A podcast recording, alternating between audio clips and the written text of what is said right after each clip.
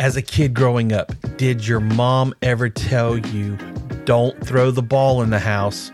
Then one day, while she had gone to the store or run an errand, she left you alone with your siblings or maybe some friends, and you decided to play catch or keep away. In the middle of goofing around, you accidentally hit or bump a vase, decorative plate, or that special figurine. Did it seem like everything went into slow motion as it fell to the floor and shattered in pieces? Then at that moment, the panic sets in of what is going to happen when she gets home and sees this. Suddenly, you are posed with options of one, do I hide it and hope that she never misses it? Two, own up to my actions and take responsibility and receive the punishment for disobeying her? Or three, look for some super glue in an attempt to put it back together and look like nothing had ever happened to it. You and I know that more than likely we chose option number three. And when you were finished, you looked it over to make sure it wasn't obvious from a distance that there was noticeable cracks.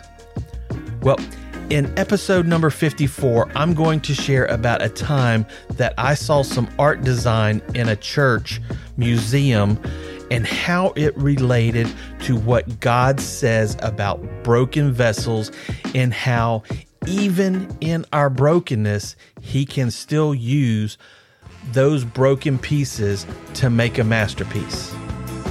On the 318 Project. This is the 318 Project, a guide to equip men through godly principles and develop as husbands, fathers, and sons. And now, your host, Ryan Hare. Hello, and thank you for joining me on this episode of the 318 Project. So, did that introduction bring back a flashback from your childhood or maybe even some PTSD feelings? Well, I know it did for me. And while I was preparing for this episode, I remembered a time that I had broken something of my mom's and then tried to glue it back together without her finding out. Unfortunately, it didn't turn out good for that figurine or for me and my butt. Now, while you were probably trying to piece that figurine or vase or whatever it was back together with the glue, did it seem like there were some small little shards missing that left gaps or caused the pieces not to line up together? No matter how hard you tried it, it was never going to look right, whether it was up close or from a distance. The same thing goes with our lives. Growing up, your parents, family members, friends, or just someone that cared about you told you not to do something in an attempt to protect you. But as a young person, you felt that they didn't know what they were talking about or nothing like that is going to happen to me. Unfortunately, you may have ended up trying the drugs or alcohol and it took you down a path of an addiction. Maybe it was the infidelity later in your marriage that destroyed your marriage and family, or even feeling that you weren't loved in a sense as a young person and decided to join a gang and somehow you ended up in jail. But later on in life, something happened and you gave your life to Christ and asked for forgiveness. Your life was changed, but you still felt or even looked broken from the years of abuse, addiction, and cares of life that had worn you down. At this time, you have probably had thoughts or even said, How can God use a broken person like me? If you had been in church for any amount of time, You have probably heard the phrase from scripture in Isaiah 64, verse 8, that says, But now, O Lord, you are our Father. We are the clay, and you are potter, and all we are the work of your hand. You may have even heard a message from Jeremiah 18, verse 4, that tells about the vessel that he made of clay was marred in the hands of the potter. So he made it again into another vessel as it seemed good to the potter to make. You and I have heard it said that God can take our broken selves and restore them like the clay in the potter's hand. But what happens once the clay has hardened and can't be reshaped again? Is that how you feel at times? Like your life has been hardened from the things of your past? But what if God can use those broken pieces to still make a masterpiece? Ephesians 2:10 says, "For we are his workmanship, created in Christ Jesus for good works, which God prepared beforehand that we should walk in them." You're probably thinking then, why would God allow me to go through those things? Was that his plan all along for me to go through the addictions, abuse, and troubles? These are some tough questions, and God never wants us to walk away from His will. But He always allows us to have that free will to make choices, even if He knows the path it will take us down. So, what then can God do with these broken pieces of yours, mine, and other lives around us? So I was telling you of there was a story that I could relate to when I when I was working on this that just came to mind. And several years ago, me and my dad and a friend of ours, John Freeman, went with our dear friend Jack King men's ministry trip to St. Petersburg, Russia.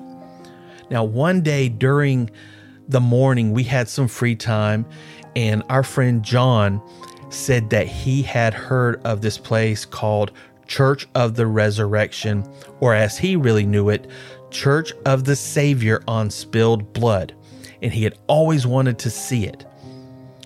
As we walked up to this cathedral, the exterior of it was breathtaking.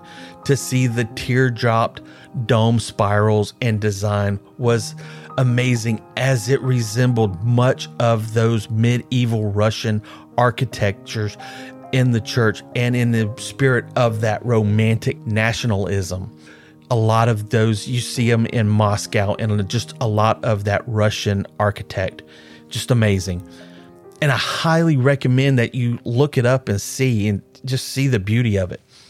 But the true beauty of it wasn't just the outside, but when we walked inside of it. Now, this had previously been a Russian Orthodox church, and the reason for this was that it was built in 1883 by Alexander III as a memorial for his father, Alexander II, who was assassinated in the very spot where the church was built. Now, what stood out the most to me was that the entire interior of the church itself, the walls, the floors, and the ceiling, was covered in mosaic images of Bible scenes of Jesus and the disciples. To see all these different fragments or colored tiles placed to form the detailed images and scenes was amazing to see the birth of Jesus, the crucifixion and resurrection of Jesus, to see each of their depictions of each of the individual disciples and just different scenes that Jesus had performed of the miracles and different things was just incredible. Even later on in the history of this church, during the wars and other events that caused damage, they would work to restore the damage and find the right pieces of broken tiles to fix those mosaic images.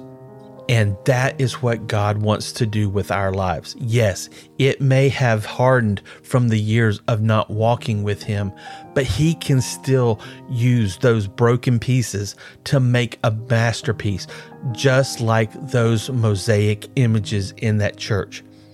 At first, when you look at yourself as an individual piece, it doesn't look like anything. Even in your eyes, you probably feel like this is just junk nothing. It's just horrible looking. But when you bring together these individual broken pieces, you can start to see it form a picture or a piece of art like those mosaic images. That is how the church is. Many broken individuals coming together. But when we come together to worship and praise God as a family and a community, then we become that mosaic masterpiece in God's eyes. You and I may have a special talent, skill, or calling that God has for each of us, and God wants to use each of us for a purpose. But then, when we come together to form the body of Christ in a whole, as the church and as the bride of Christ, when you look at that one piece, it may be a oddly shaped white piece of tile. But for that mosaic image, it may have gone in the spot that they needed for the eye of Jesus in the scene of him on the cross. There is also an ancient Japanese art form called kintsugi that I had heard about a few years ago. Now, this art is unique in that the artist will take the broken pieces of a bowl, plate, or cup and piece it back together. Instead of using glue or an adhesive, this technique requires a special tree sap lacquer that is coated with powdered gold. Once completed, the ceramic ware shows off the cracks with its beautiful seams of gold. This method actually embraces the brokenness and flaws instead of trying to hide them. Now, the ceramic ware is considered more valuable than it originally was before it was broken. That is just what God wants to do for you and me.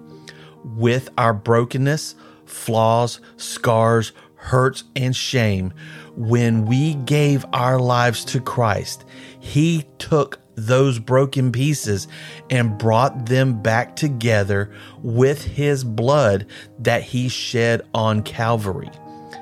You may feel like junk or worthless, but God filled you with the Holy Spirit, and now you and I are more valuable to Him than ever before.